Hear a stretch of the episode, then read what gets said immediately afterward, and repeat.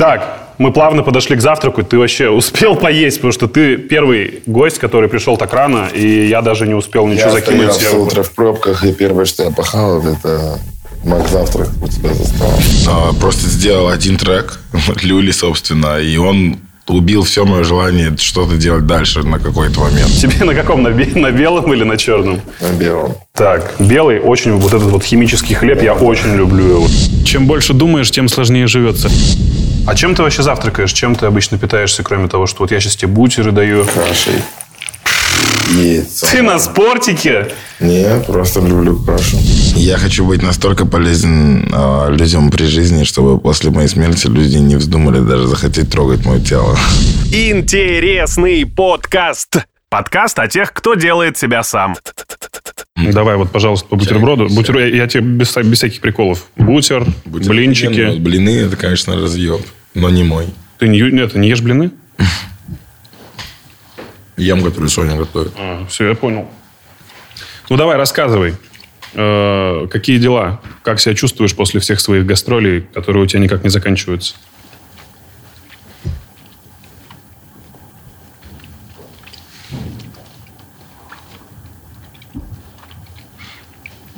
Когда я ем.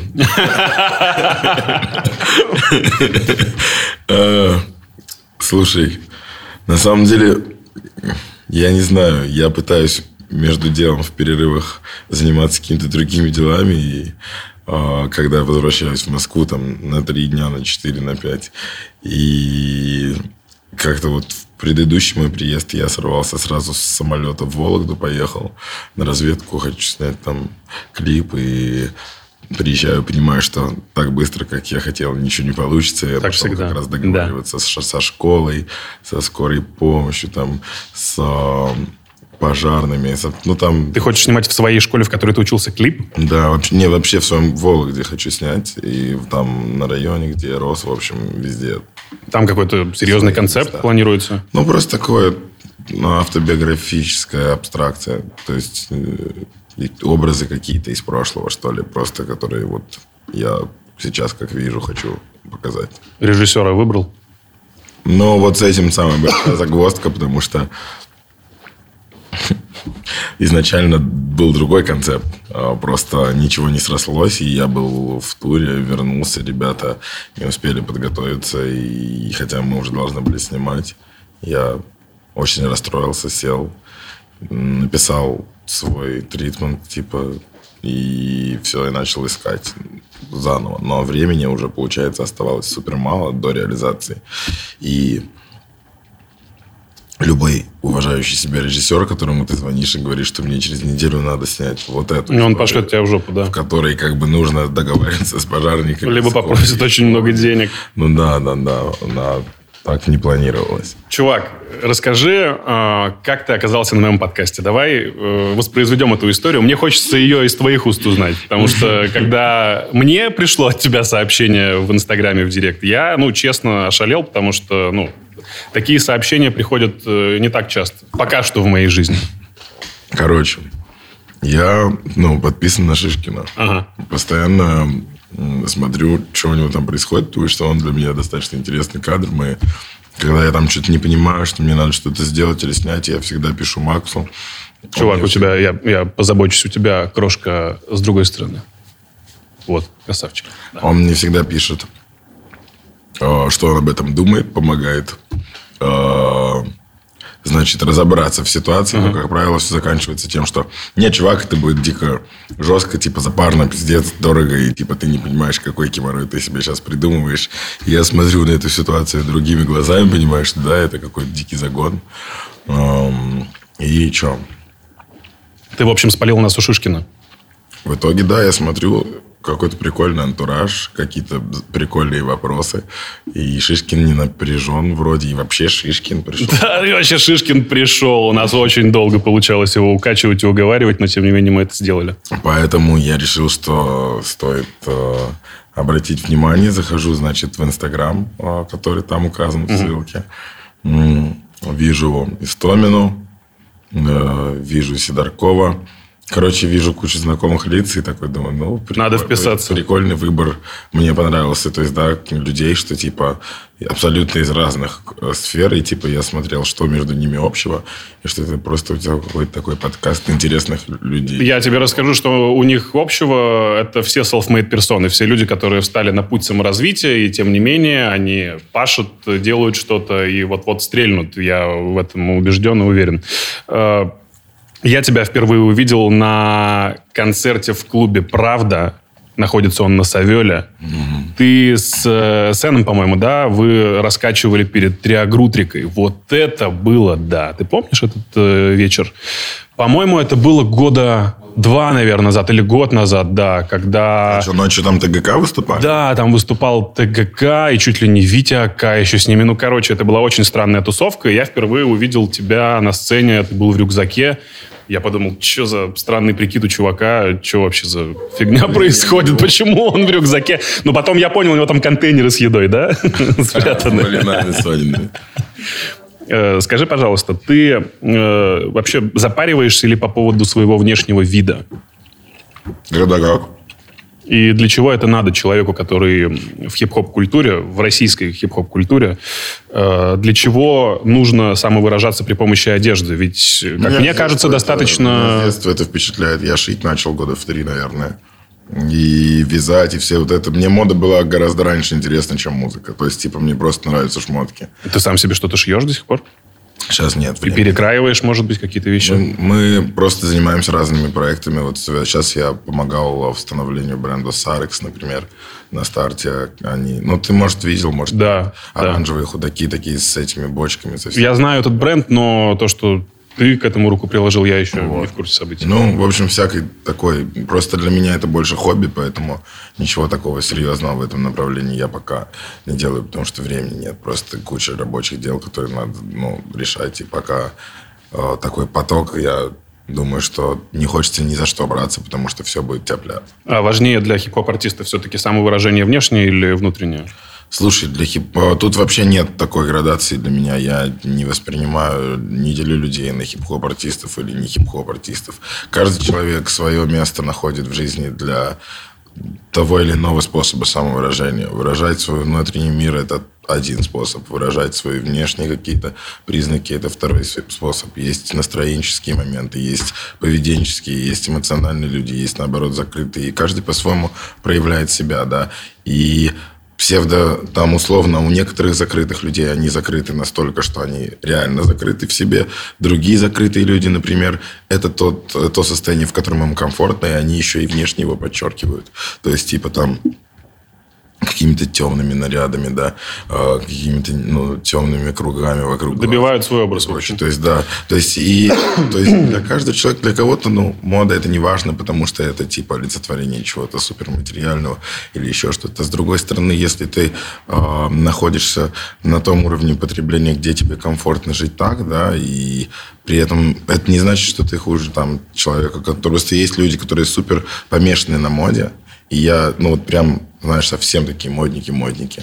И в хип-хопе их не меньше, чем там где-либо еще. Но это больше такой мейнстрим, мейнстримная история, да, где все просто бегут купить то, что сейчас объявлено в максимальном тренде.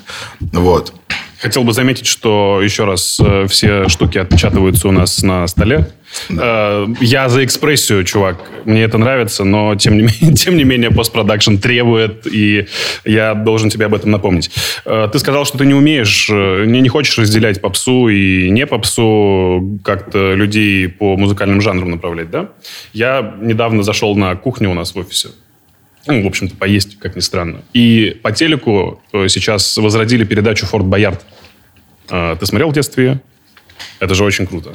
И, наверное, здорово, что такие передачи заново поднимают, они вызывают ностальгию у многих зрителей, это хорошо. Но больше всего меня смутило то, что ведущий этой передачи, знаешь кто? Сергей Шнуров. Мужик, который хейтил попсу, а в итоге превратился в нее сам. Что ты думаешь по этому поводу? Мне все равно. Типа я об этом не думаю. Я не думаю о Шнурове, типа, в целом. То есть, есть вещи, которые не входят в мое жизненное поле, Мгм. и они меня вообще не интересуют. То есть то, что меня никак не касается по жизни. Э. Допустим, если бы тебе поступило какое-то странное предложение, ты, как ты отсеиваешь предложения, которые тебе нравятся, которые тебе не нравятся? если бы я условно где-то просто познакомился со Шнуровым, случайно в какой-то а, а, условно отстраненной ситуации, Мгм. я бы относился к этой ситуации более причастно. Мне бы стало интересно, возможно, об этом услышать. Да, что ты мне говоришь сейчас, что вот так, так, прикинь, там, он э, ведет э, Форт Боярд. Я подумал, бля, пиздец. Это странно.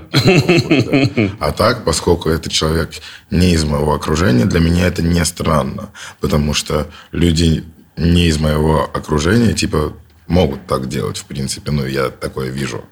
Люди так делают, и значит, для кого-то в чьем-то окружении это нормально. Соответственно, я не вправе это осуждать. Я к тому, суть. что он очень часто педалирует историю с э, попсой, с дерьмом, в которое не надо вписываться, а в итоге Пусть потом педалирует. меняет свое мнение. Пусть педалируют, они все так делают. А у тебя бывало такое, когда ты говорил одно, а потом э, совершал совершенно, ну, какие-то А. делал другие поступки? Бывало пару раз. Бывало, но это было связано, знаешь, больше с такими какими-то глобальными взглядами, правда, не чем-то мелочным, да, типа, опять же, каких-то клише или еще что-то, а из разряда там, ну, какие-то максималистические выражения, которые ты позволил себе оставить там в 21 год в своем творчестве, а в 26 понял, что, блядь, ты был глупый, все совсем не так.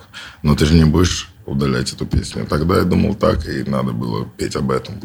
А сейчас я думаю по-другому и буду петь по-другому. Как многие говорят, Жак, делай то, что ты делал тогда. Вот тогда... Да, да, людям лучше знать, что а тебе ты сидишь нужно. и думаешь, блядь, ну тогда я думал так, и я писал так, я чувствовал мир так, я постоянно грустил, депрессовал, и это было очень слышно в моей музыке, и этого было слишком много. В итоге я просто устал от того, что тяжелая музыка для меня. И стал пытаться через музыку как-то и свою жизнь делать чуть более позитивной, как будто, знаешь. То есть сначала это казалось, что я себе иллюзорно показываю через свою же музыку, что у меня все веселее, чем мне кажется. Потом мне кажется, что у меня все веселее реально. И после этого от меня начинают требовать новые депрессии. И я, ну, типа, сначала думал прорефлексировать на это. В итоге не стал, поехал в тур и один хуй залез в депрессию. Вот, потому что а когда катаешься по стране и понимаешь, что все равно люди тебя не поняли так, как ты хотел бы, чтобы они тебя поняли заведомо. Думаешь, блядь, еще пару лет зря проспал. А тебя парит, да, оценка окружающих? Тут суть не в оценке, суть в том, что есть одна, ну, как бы некоторые системы ценностей и мыслей, которые ты пытаешься донести в течение энного количества времени до людей. И если бы я увидел, что они, если бы они, ну, то есть тут не суть не в их отношениях, а я их вижу просто, и они не те, кем я пытался их сделать. А может Я быть, как раз ты должен с собой совладать в этот момент и делать себя сам и чувствовать себя в этом комфортно и гармонично, и тогда народ будет Не, с тобой а мне тянуться. комфортно во время концертов. Просто я оцениваю с точки зрения своих целей. Я хочу, чтобы люди стали определенными, условно. Ты имеешь в виду конкретную аудиторию? Да, мою.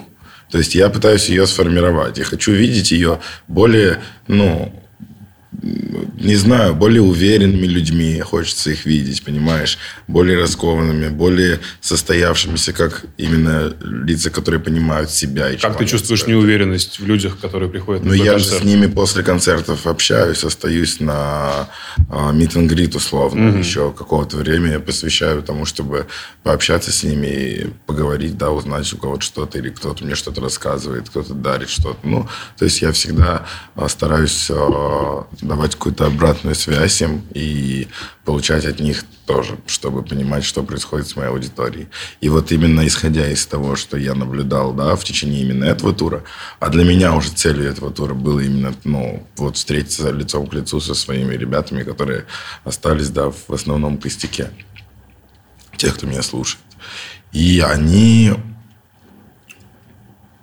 в общем, недостаточно, на мой взгляд, э, проводят работу над собой, как над людьми. Что типа чуть-чуть напрягись они больше, им было бы легче жить.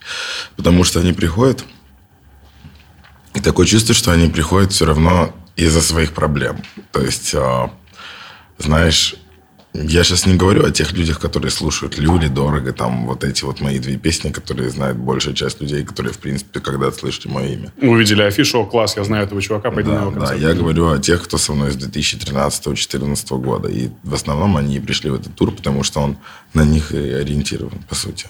И переносился он дважды. Те, кто, успе... те, кто сохранили концерты еще с первого раза, билеты, вернее, они, то есть, вот они более-менее еще... Причем есть вот вторая волна, они пришли послушать нам новую музыку. Первая пришла послушать старую музыку. И среди них там какая-то чуть меньше трети пришли послушать и старую, и новую музыку. А есть очень маленький процент аудитории, который пришел в VIP-сектор послушать люли и дорого, понимаешь? И вот категория людей люли и дорого – это та категория людей, которая в предыдущие два года преобладала в моем арсенале. Но мне а, для меня вот этот момент был достаточно переломным, типа, понял? Потому что он мне сломал мозг. Я не понял, что произошло в секунду, да. А, Мне очень часто говорили за время, пока я работаю, что а, вот, всего лишь-то надо сделать что-то хитовое, чтобы условно у тебя ну, пошло вперед в что-то. да. И тут То есть, когда тебе это говорят, ты себе представляешь это совсем по-другому. То есть, не кажется, что... а, то есть, ты не понимаешь, а, что это вообще значит сделать хит. Ты просто думаешь, а что такое хит? Вот пока ты еще не прикасался, не соприкасался с этой индустрией особенно, да, ты, вот я сидел всю жизнь на студии, блядь, делал свою музыку так, как я ее хотел. И просто в какой-то момент а, там один друг подходит и говорит, тебе просто нужен хит, да, другой, Да. тебе просто нужен хит. И ты начинаешь думать, а что такое хит? Ты знаешь, э, вообще много... Многие проблемы и топание на месте людей, э, как мне кажется, оно от э, неправильной постановки цели, в принципе.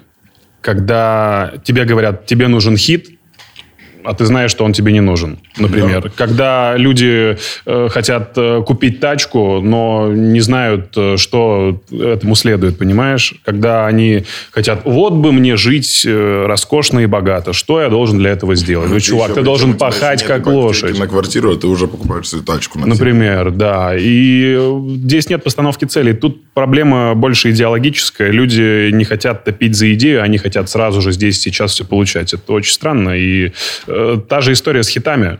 Я слышал про Олега Майами такое дерьмо, когда ему было важно знаешь, э, а, а мы вот сейчас песню написали, это хит, а как ты думаешь, это хит, а как ты думаешь, это Нет, выстрелит я, или нет? Я вот удивился как раз, переехав в Москву, тому, что 80% людей, с которыми мне пришлось столкнуться по работе, да, а, рассуждали таким образом.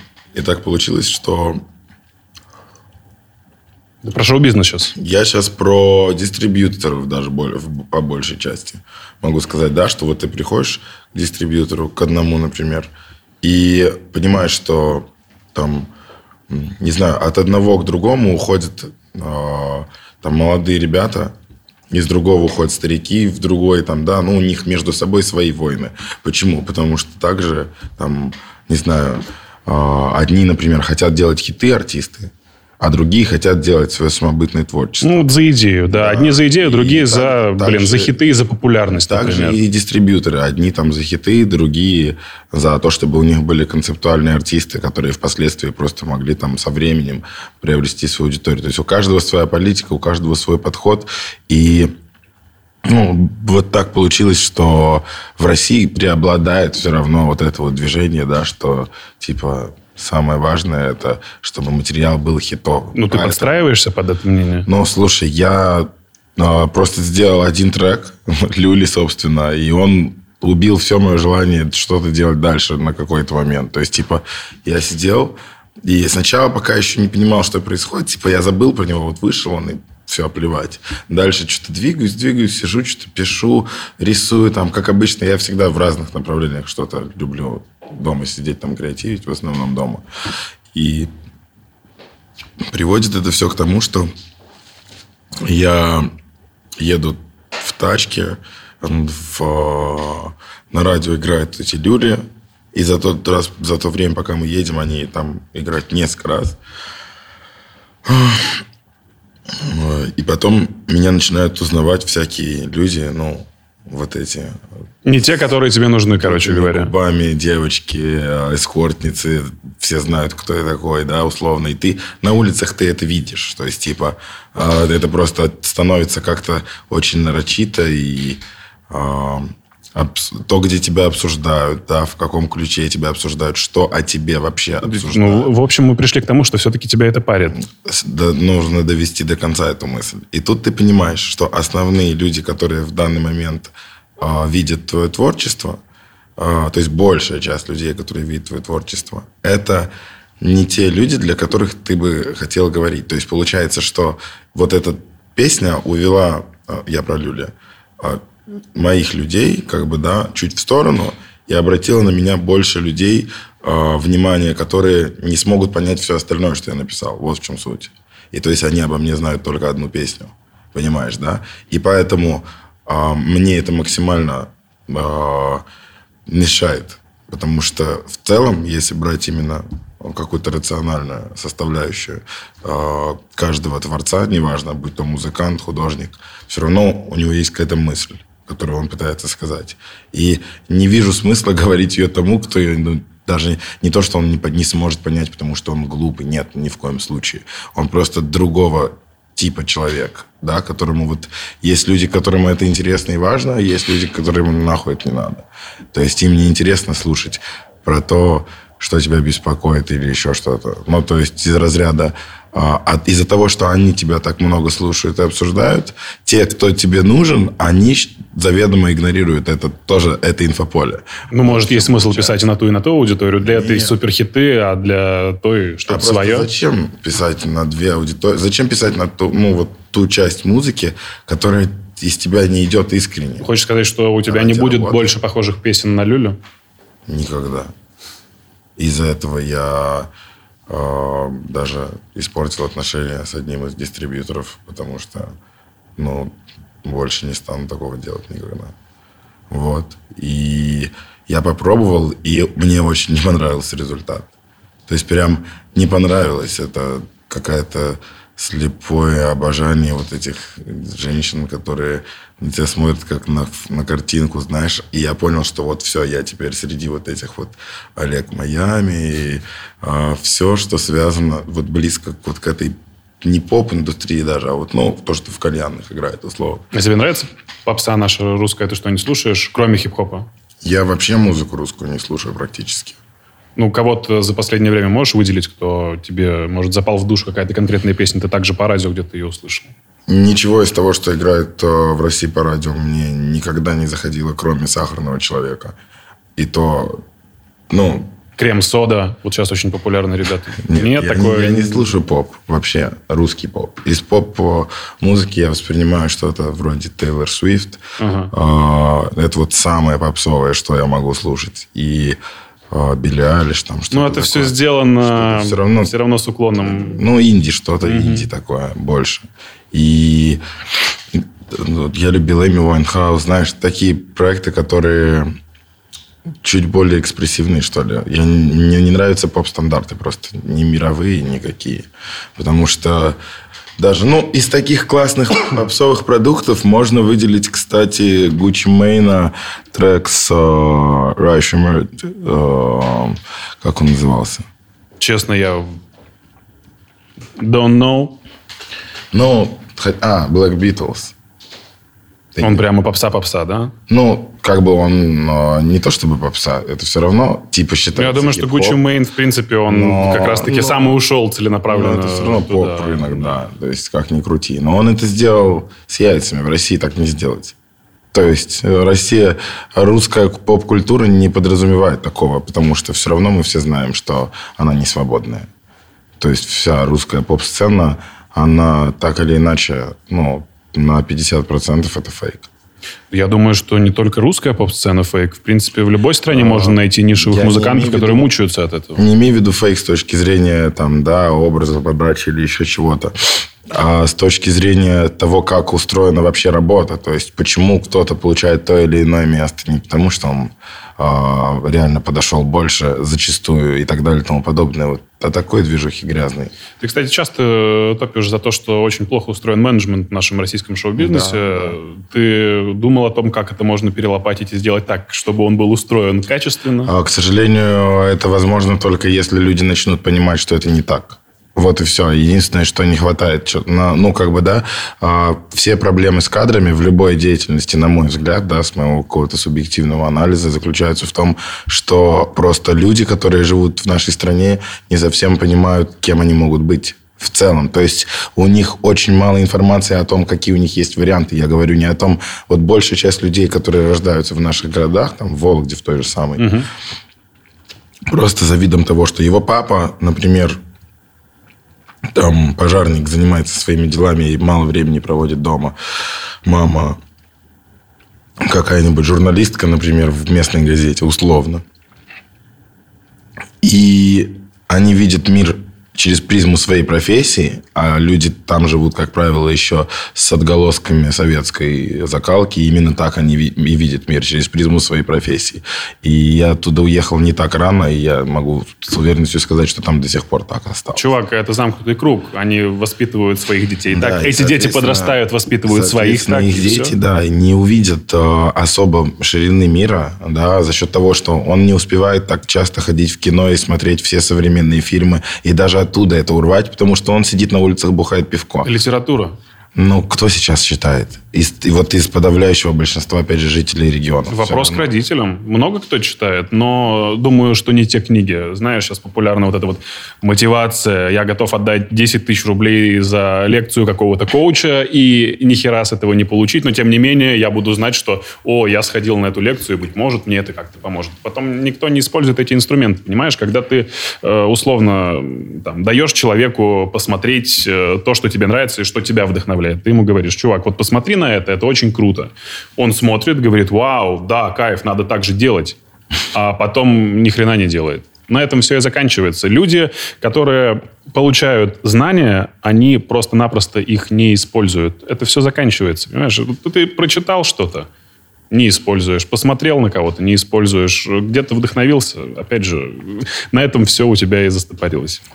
Мне кажется, что это один из самых, наверное, частых вопросов вообще, которые я в той или иной форме обсуждаю ежедневно в своей голове, либо с кем-либо, да? А, когда есть варик об этом поговорить, потому что очень много мироощущения, в принципе, построено на литературе. И я тебе скажу, что даже в школьной литературе был свой понт. Если взять а, там «Войну и мир», для тех, кто начал ее читать там из-за того, что вот все, 11 класс, надо ее читать, началось по программе, да, у них немного другое восприятие этой книги было. Они ее, в принципе, сели читать, потому что надо было. Да так, много литературы? А так вышло, что просто «Войну и мир» я прочитал чуть раньше, ну, там, в классе в шестом, наверное. И тогда же это пересеклось с тем, что я только-только выучил французский. Я полтора года еще вот учился за границей во французской школе. И э, мне было интересно еще читать обе части, и та, что на французском, и та, что на русском. И я как-то по-другому, через призму другой ситуации, да, взялся ее читать. И для меня это как будто я начал смотреть там сериал какой-то условно. Ну, стало просто вот каким-то интересом.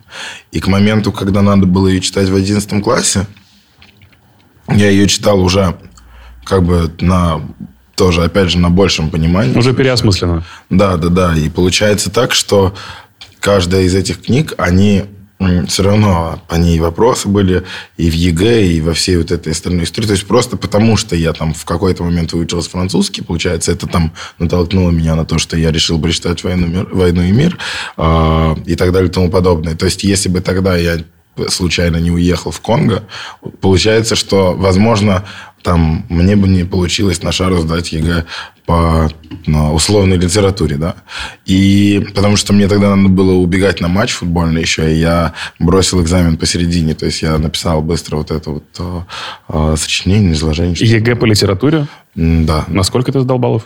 Слушай, у меня был э, ну, проходной, типа 64, что-то такое. Вот. Но я ушел в середине экзамена и надеялся, чтобы лишь бы перевалило за проходной.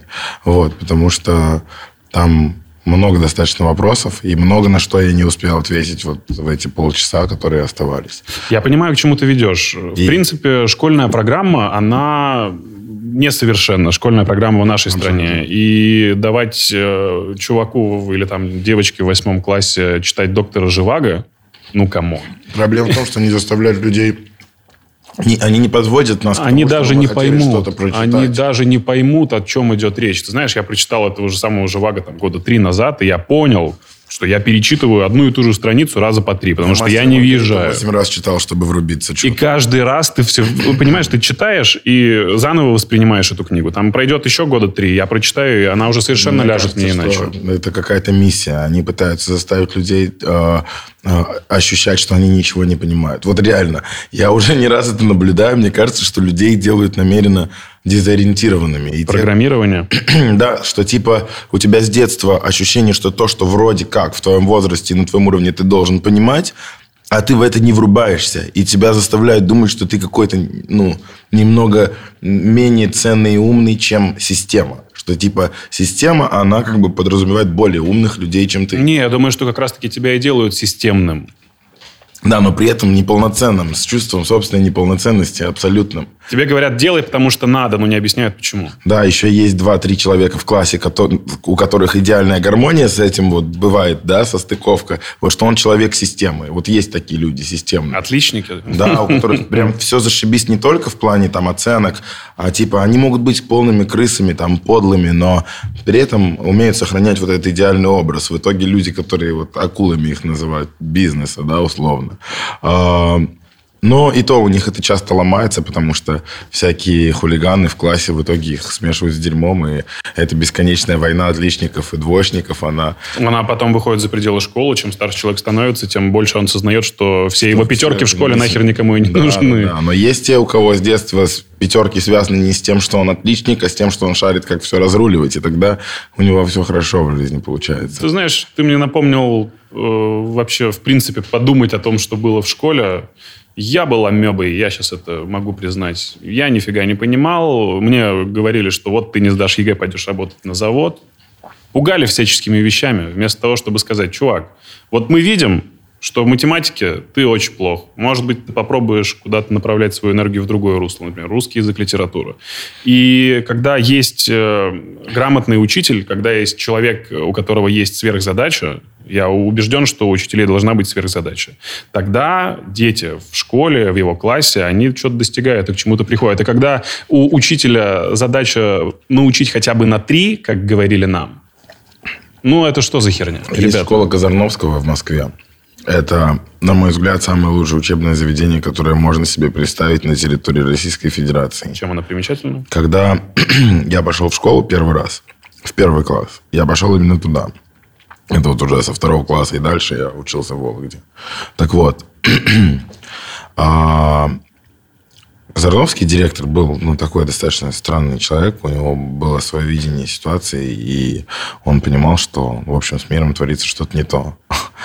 И в итоге суть этой школы заключалась в чем? Мы приходили к 9 утра, уроки там были достаточно допоздна, у кого до 7, бывало до 9 вечера, типа, то есть целый день мы проводили в школе, у нас был там двухчасовой перерыв.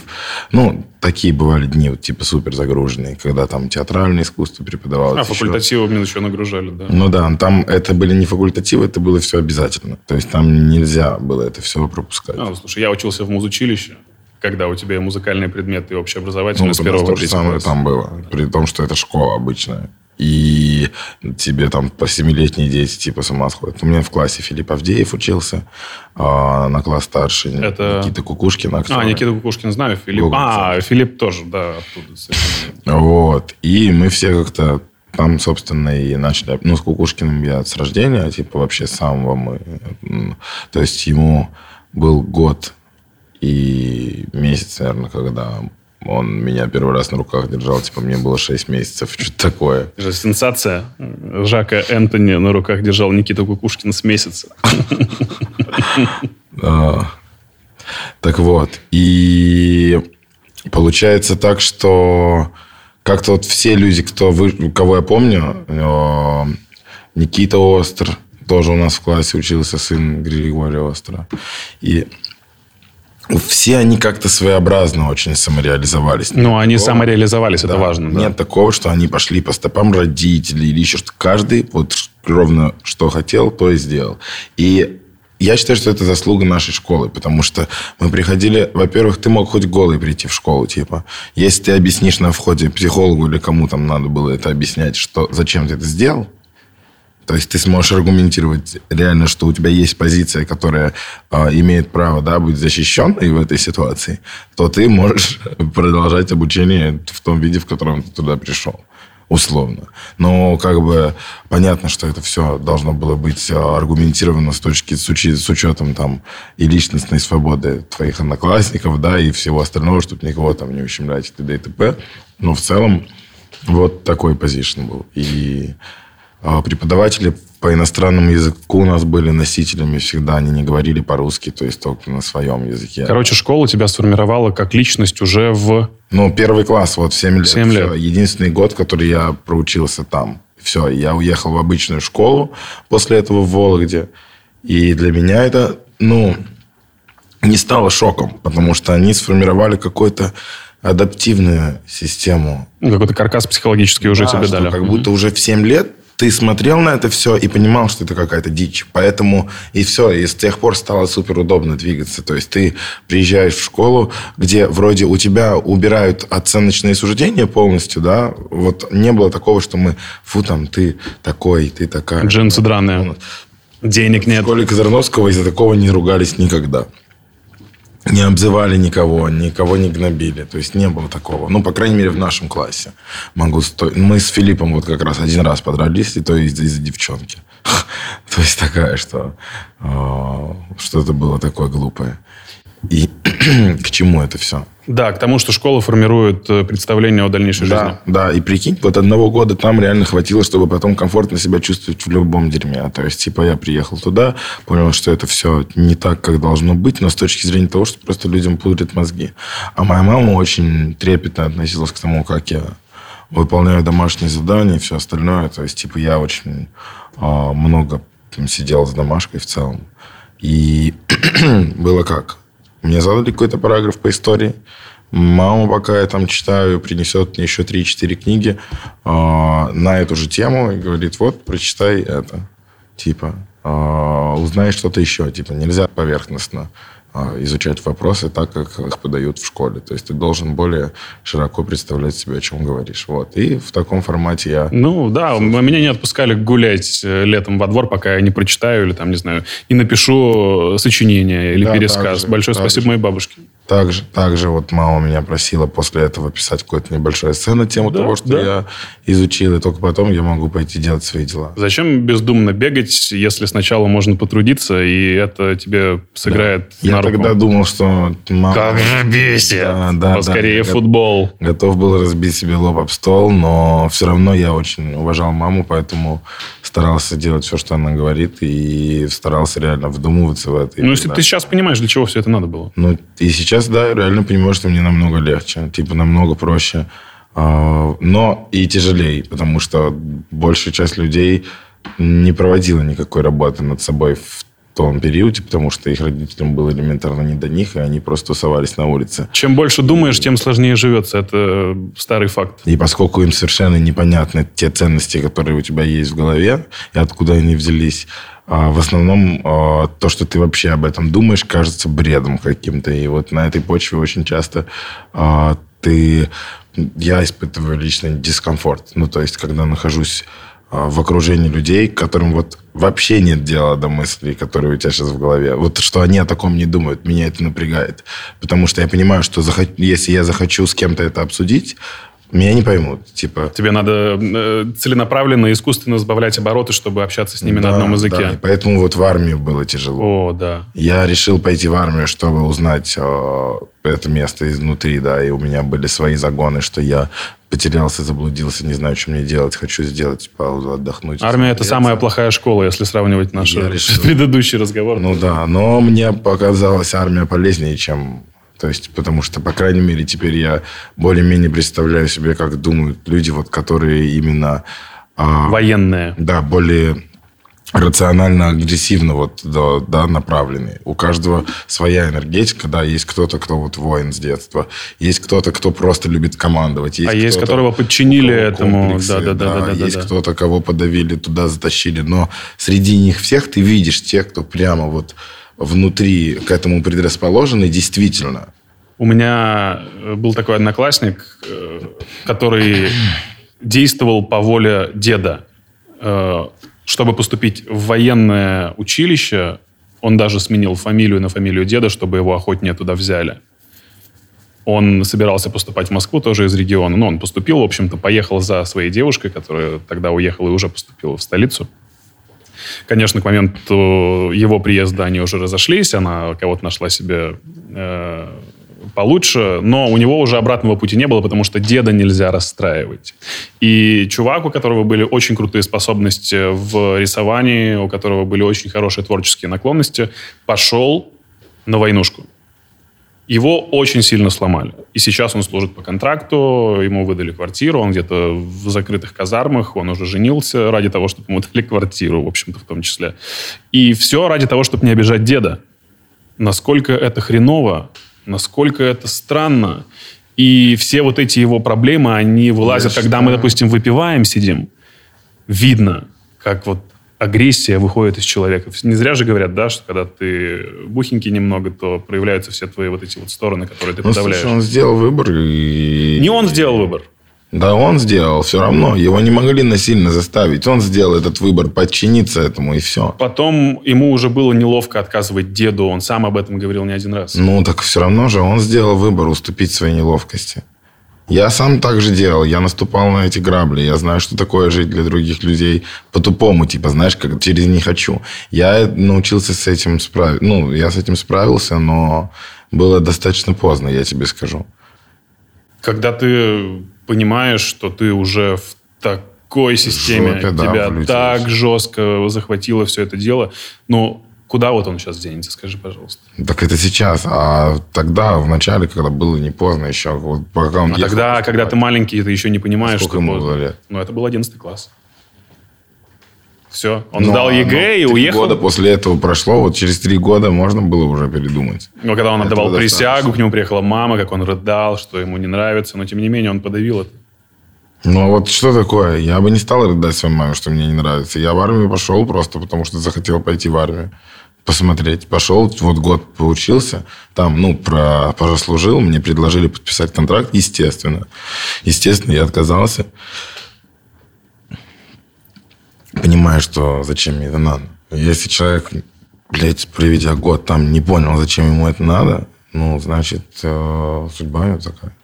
Э, Когда ты был в гостях у Бибы и Бобы в шоу, ну, у ребят из списки, Биба и Боба. они так и не научились за все это время вести собственное шоу, даже несмотря на то, что у них очень крутая движуха, и они делают очень полезное дело. У меня есть к ним вопросы. Они Я не знаю, многих. почему. Я не знаю, почему так. Э, Ты сказал, что есть люди, которые заинтересованы в твоем продвижении.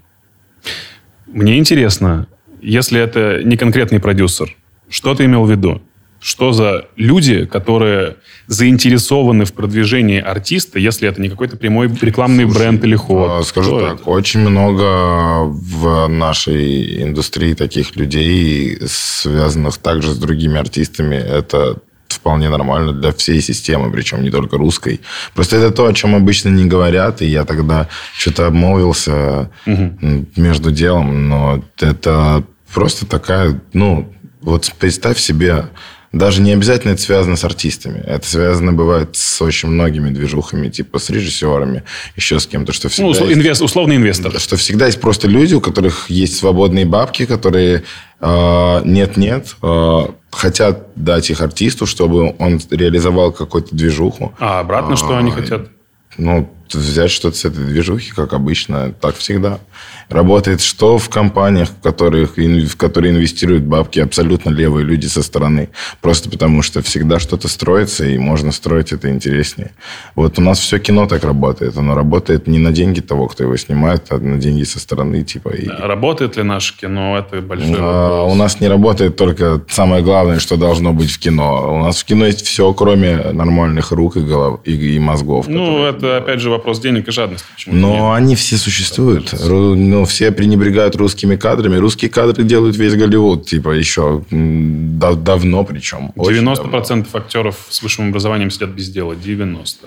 А, потому, а зачем высшее образование? В, в этом-то и суть что люди опять упираются в высшее образование. А высшее образование в России, оно ничего не решает. Если ты хочешь быть хорошим актером, ты просто должен взять и стать хорошим актером, начать э, узнавать о том, как это делать, практиковать какие-то вещи. Сам ты можешь это делать. Вопрос таланта, по-твоему, здесь не стоит прежде всего? Почти, почти все. Так нет, просто если у тебя нет таланта к актерскому мастерству, зачем идти в актерство? А как понять, что у тебя нет таланта, пока тебе, в общем-то, не, не шлепнут вот так по носу и не будут брать ни на одну съемочную площадку? У нас снимается Саша Петров, ну, Данила Козловский слушай, и еще несколько актеров, да, и кастинги фейковые. Талант, а вот так это в этом это проблема вся. А таланты-то, они не зависят никак от образования. Таланты проявляют себя сами, самостоятельно. В этом и есть суть таланта. Он не раскрывается. Если надо из тебя что-то вытаскивать, это уже не талант. Талант – это то, что кричит, блядь, возьмитесь за меня. То есть кричит родителям, что нужно идти играть на чем-то. Кричит родителям, что, блядь, ребенок сидит, рисует, с двух лет пытается что-то ручками выводить. А если ребенок этого ничего еще не делал, значит, он еще не нашел того, в чем его призвание. И рано или поздно это все равно себя проявит. Настоящий талант не может сидеть молча. Я так считаю. Уверен в этом на 100%, вернее. Ну, ты же тоже не сразу начал стрелять. Вот, э... А суть не в том, когда ты начал стрелять, а когда ты начал проявлять интерес к тому или к той или иной деятельности. Вот когда основополагающая система начинается. Да, но когда ты э, начал проявлять интерес к музыке, то вряд ли ты такой, о, come on, я проявляю интерес к музыке и сразу же хочу быть известным. У тебя же не стояло я это во главе быть известным, но свой талант я осознавал. Сразу же. начала. Да? Ну, как я в три с половиной года подобрал первые четыре аккорда лунной сонаты, и для бабушки, по меньшей мере, это было вполне впечатляюще для меня тоже. На слух же подобрал, черт возьми. Все, она отправила меня в музыкалку, я в 11 ее закончил. Ну, как, полгода не хватило мне. Потому что я, да, потому что я просто ну, под конец уже понял, что все, что хочу знать, я знаю. И все. В 15 лет я записал свою первую песню. Это был поп-рок на английском. И я понял, что я люблю музло, типа. Записывал его достаточно долго, пока э, не понял, что технически уже готов э, делиться им с какими-то незнакомыми людьми. Э, собственно, даже никогда ее не сводил, но все равно выкладывал в контакт. Да, по-моему, никаких э, крупных следов э, твоей деятельности в интернете нет. Они начали появляться, там, может, года три назад. Да нет, крупных, конечно, нет, ничего не стрелял. Я просто дропал на своей страничке ВКонтакте. А-а-а. У себя в аудиозаписи выкладывал. Все, типа, я ничего с этим не делал. Потом в 2014 я выложил свой первый микстейп. И с этого момента пошло, ну, то, что люди начали меня узнавать. Маленькое количество, то есть, типа, сначала это было 3000 человек, но это все была локальная аудитория в Санкт-Петербурге, в основном размещавшаяся. Поэтому, в принципе, это было, ну, для меня на тот момент уже ощутимо. То есть, да, а, я а, реализовывал какие-то свои небольшие амбиции, но при этом продолжал работать на работах и а, ну, потому что это никак невозможно было монетизировать на тот момент да, работал на двух работах, записывал дальше свое музло, а потом записал свой второй альбом «Жить и делать» уже на студии, а, на который уже начал на постоянке писаться. Вот. И потихоньку как-то аудитория начала расти, мы начали двигаться вот с ребятами, как раз чья была студия. Они помогали мне с концертным менеджментом, со сведением, записью, вот со всей этой движухой. Вот. И на тот момент вот они были такими людьми, например, которые заинтересованы в продвижении. Да, они видят, что есть чел, у которого нет бабок, но они тоже, в принципе, не особо у них много чего есть, но у них есть возможность дать мне, например, студию, возможность дать мне сведение и запись, да, условно. И понять, что таким образом они могут освободить меня от того, чтобы я там искал лишние бабки, а то, чтобы постоянно сводиться. И они, ну, недолго думав, поговорили между собой, решили, давай так сделаем, давай пусть записывается тут. Типа, вот, пожалуйста, тебе один из примеров. И просто чем дальше ты заходишь, тем крупнее люди, и тем больше они пытаются тебе предложить. Тут самое главное – понимать, что за люди хотят тебе помочь и стоит ли в это вообще вписываться. А как э, пестовать свой талант, когда ты уже заметил, что ты в этом хорош? Ты как дальше взращиваешь, за кем-то подсматриваешь, э, что-то подслушиваешь? Никак. Если, когда, ну, если подслушиваешь и подсматриваешь, то, как правило, все идет заебись. У меня, к сожалению, все через жопу пока что, а, потому что я как раз иду вот этим медленным путем. Ну, а раньше как было? Ты же в любом случае с кого-то брал пример. Слушай, мне а, в свое время, когда я именно тестировал вообще свои возможности, я а, обращал внимание на не на кого-то конкретного, а больше на тенденцию звучания. То есть, да, если брать мастардовское движение, то есть, ну, за битмейкерами больше следил. Потому что все равно я начал свой путь э, с написания музыки, а не с написания слов или текстов, да. То есть, я все равно сначала закончил музыкалку, потом пошел э, на композиторском немного поучился там у своей э, преподавательницы Анны Рахимовны. И она мне помогала, в общем, в принципе, как-то впрячься вот в эту движуху с тем, чтобы писать музло. Вот. И в итоге Че, к чему это все прибежит? Потому что ты а, понял, как взращивать свой я, талант. Да, да, что я начал с того, что писал биты, вот это все. То есть мне сначала важно было понять, как именно музыка устроена. Потому что писать я, ну, с детства писал, и, и всегда писал там изложения, сочинения, все писал в рифму. А сольфеджио тебе пригодилось? Из музыкалки, потому что это да, так сложно. Пригодилось, очень пригодилось. А, но интуитивно. То есть я не помню ни хрена. Ни форму, Вряд ли сейчас начнешь э, ключей. писать там восьмушки, четвертинки. Нот да. даже. Я, я не играю с нот. Настолько я... Я из сольфеджи... Сольфеджи мне только дало понимание тональности и гармонии. Вот чтобы я в них максимально комфортно себя чувствовал. То есть у меня, если там выбивается параллели, искать какие-то интервалы, строить. То есть это мне очень сильно помогает при записи в основном. Вот. А, потому что я, в принципе, очень люблю и терции, и вот эти а, септаккорды раскладывать, а, какие-то пропевки и все такое. Типа, мне нравится это. Поэтому интервалирование, в принципе, если бы не сольфеджио, я бы долго тупил и понимал, как это сделать. А сейчас, как с русским языком. Ты правил уже ни хрена не помнишь, а как пишется, осталось.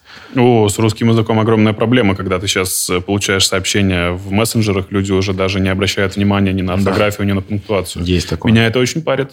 Меня это не парит, потому что это неизбежность времени. Просто вот так складывается. Потому что так просто удобнее и быстрее. Когда-то люди были сильными, пиздец, потому что все расстояния проходили пешком, но потом они поняли, что можно ездить на лошадях. О боже, теперь они слабже. Ну, То же самое. Кому он это можно применять и к написанию песен. Что Абсолютно ты, ко всему. Когда ты знаешь, как мод, поешь какие-то несвязанные вещи, которые вообще даже по грамматическим каким-то канонам несопоставимы, ты думаешь, блин, чувак, ты закончил... Второй жизни, второй жизни. Ты закончил МГУ, и ты так пишешь, правда? Это я просто у меня, ну, как бы как человеку к моту нет никаких претензий. Да, конечно, я не как человеку, как я хочу поэту. сказать, что именно мод всегда мне приходит тоже в голову, когда мы говорим о косноязычии в музыке. Остался шрам от гильотины. Матвей! Не, я больше угорел с э, как друг без друга прожить и дня что это за странная форма? А... Я поэт, я так вижу, да, но ты не Пушкин, дядя, ты не Пушкин.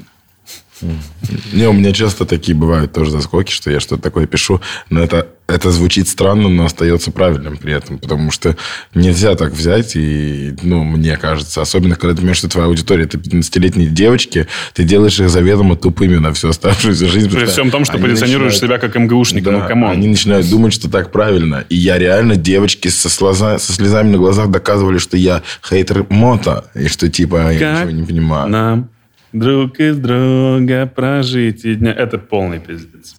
Э, я тут недавно узнал... Знаешь такого актера Лиам Нисон? Да, конечно. Э, у него была договоренность с супругой, что если когда-то кто-то из них двоих окажется в вегетативном состоянии, не дай бог, то один, который в разуме, а, отключит жизнеобеспечение.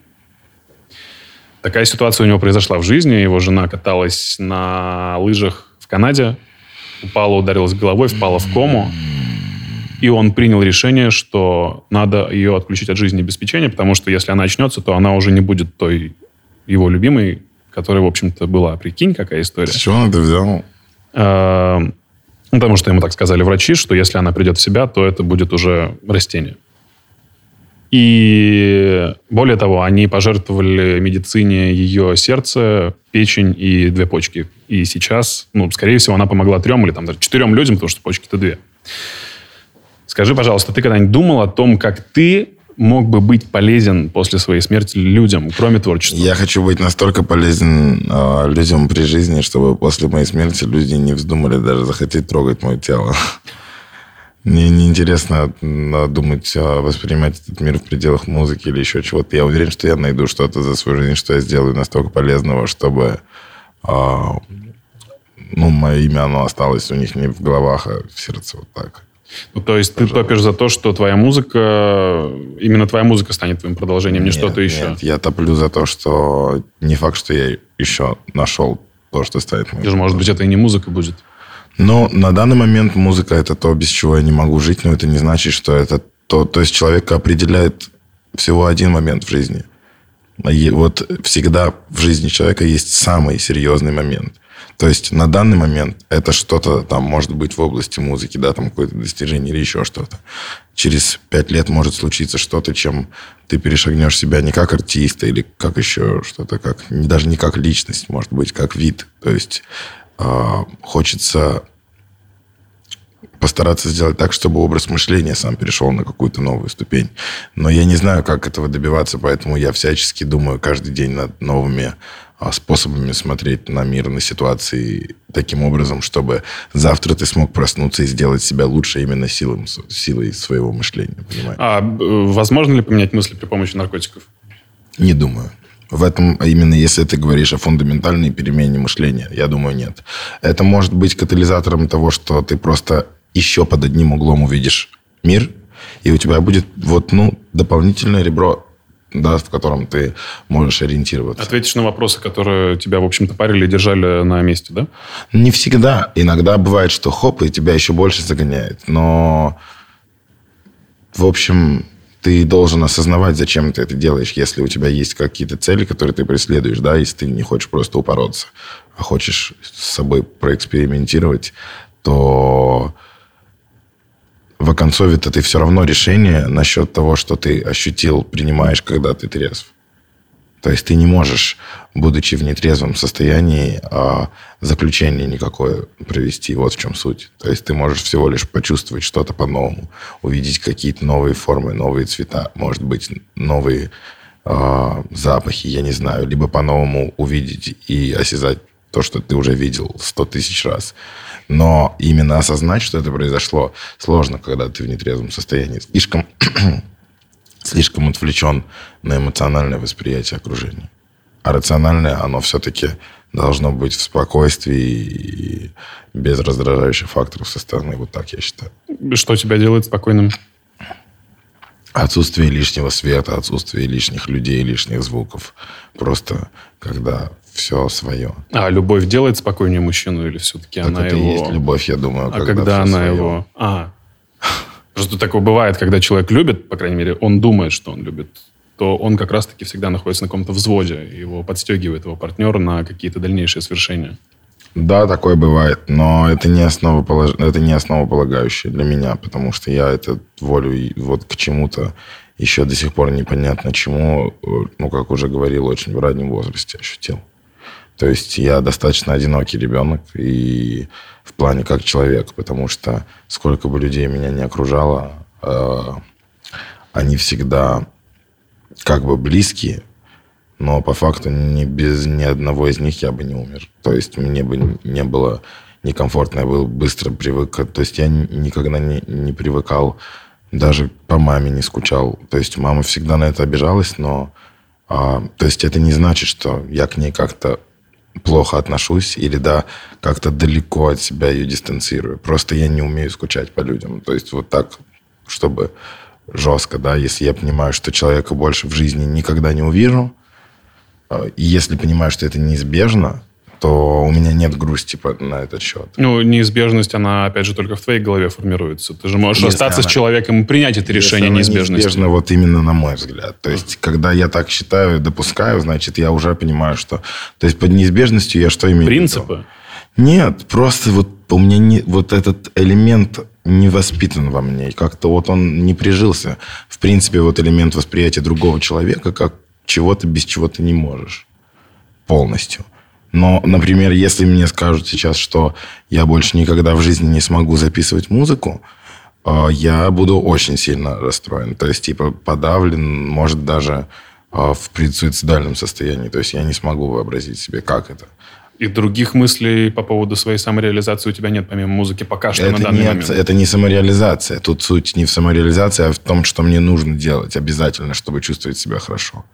То есть я каждое утро просыпаюсь стараюсь сесть за микрофон. У меня дома и мой саунд-продюсер мой переехал ко мне домой, чтобы мы могли сразу работать instantly, потому что я бесился, что я в 6 утра звоню, встаю, я хочу сесть за микрофон, звоню ему, а я не могу его разбудить. И он никуда не поедет, ни на какую студию, понимаешь? И поэтому мы вот сделали так, чтобы это было возможно, потому что иначе мне плохо. Вот. А все, что касается людей, я быстро привыкаю к тому, что их нет. Поэтому и в армии я не сильно обламывался. И где бы я ни был, мне не было сильно плохо от того, что нет там моих близких или еще что-то рядом. А, я за свои, получается, 11 классов сменил больше 13 школ. Соответственно, ты понимаешь, что ни в одном классе я не проучился больше, чем год. Но запомнил ты одно, о которой мы с тобой уже успели поговорить, да? Которая как раз-таки дала тебе ту базу, не запомнил, которой ты пользуешься. Запомнил я многие, потому что на самом деле другие школы дали мне другие базы. Да? Школа в Конго дала мне базу французского языка и базу понимания его менталитета. Тоже очень важный опыт в моей жизни. Благодаря этому мне удается не просто там говорить с французом и понимать, что он говорит, да, а понимать, как он думает и понимать а, именно менталитет. То есть я могу пошутить на французском языке не русскую шутку, а шутку, которая будет смешна именно для француза. А русский бы в переводе подумал, что это вообще бред и не понял, в чем суть шутки. Потому что у них свой юмор все равно, у них есть свои актуальные темы, и у них свои своеобразные обзывательства, которые не имеют смысла по-русски. То есть из разряда они могут просто сказать «твоя жопа». Твоя жопа – это типа завали бал, ну, из разряда. Yeah. То есть, да, это будет типа, смешно. Ну, это еще, да, может быть угарно в некоторых ситуациях. Могут сказать «бома» – это не значит ничего. Во французском языке нет такого слова. Это сленг, пришедший из африканских наречий во франкоязычных странах, где, то есть, типа в Африке, но французский язык э, государственный. И это значит, типа, ну, типа, пиздеж. не знаю, ты что-то говоришь, тебя уличают в том, что ты врешь, и как существительное, которое вроде как означает вранье, это вот э, в такой грубой форме преподносится. То есть... Слишком философский разговор такой у нас с тобой получился, что даже хочется как-то его... Приземлить? Да, и, и, возможно, и, возможно, даже уже на этом закончить, потому что зачем его вводить в другое русло? По-моему, мы дали очень интересный, э, очень интересный ключ людям, которые только-только начинают задумываться о том, как им развиваться. Понимаешь? Школа, база, э, наличие своего таланта, развитие своего таланта, поиск нужных людей, Э, это не боязнь выходить, не, не выходить за рамки, понимаешь? Нужные люди – это завершающая стадия. И вот я понимаю прекрасно, что пока их не найдешь, нельзя будет донести до нужной аудитории в нужном объеме то, что ты хочешь. А чтобы их найти, надо не бояться говорить. Чтобы не бояться говорить, надо не бояться думать. Да, да. Вот и все. Когда нечего сказать, сложно найти единомышленников, потому что ты не сможешь услышать чужие мысли, не озвучив. Ну, у меня до сих пор есть э, друзья, которые не могут позвонить куда-то в службу, там, доставка или что-то еще. Говорят, позвони, ты лучше разговариваешь. Come on, ребята, настало время что-то менять в этой жизни. Попробуйте говорить. Это очень круто.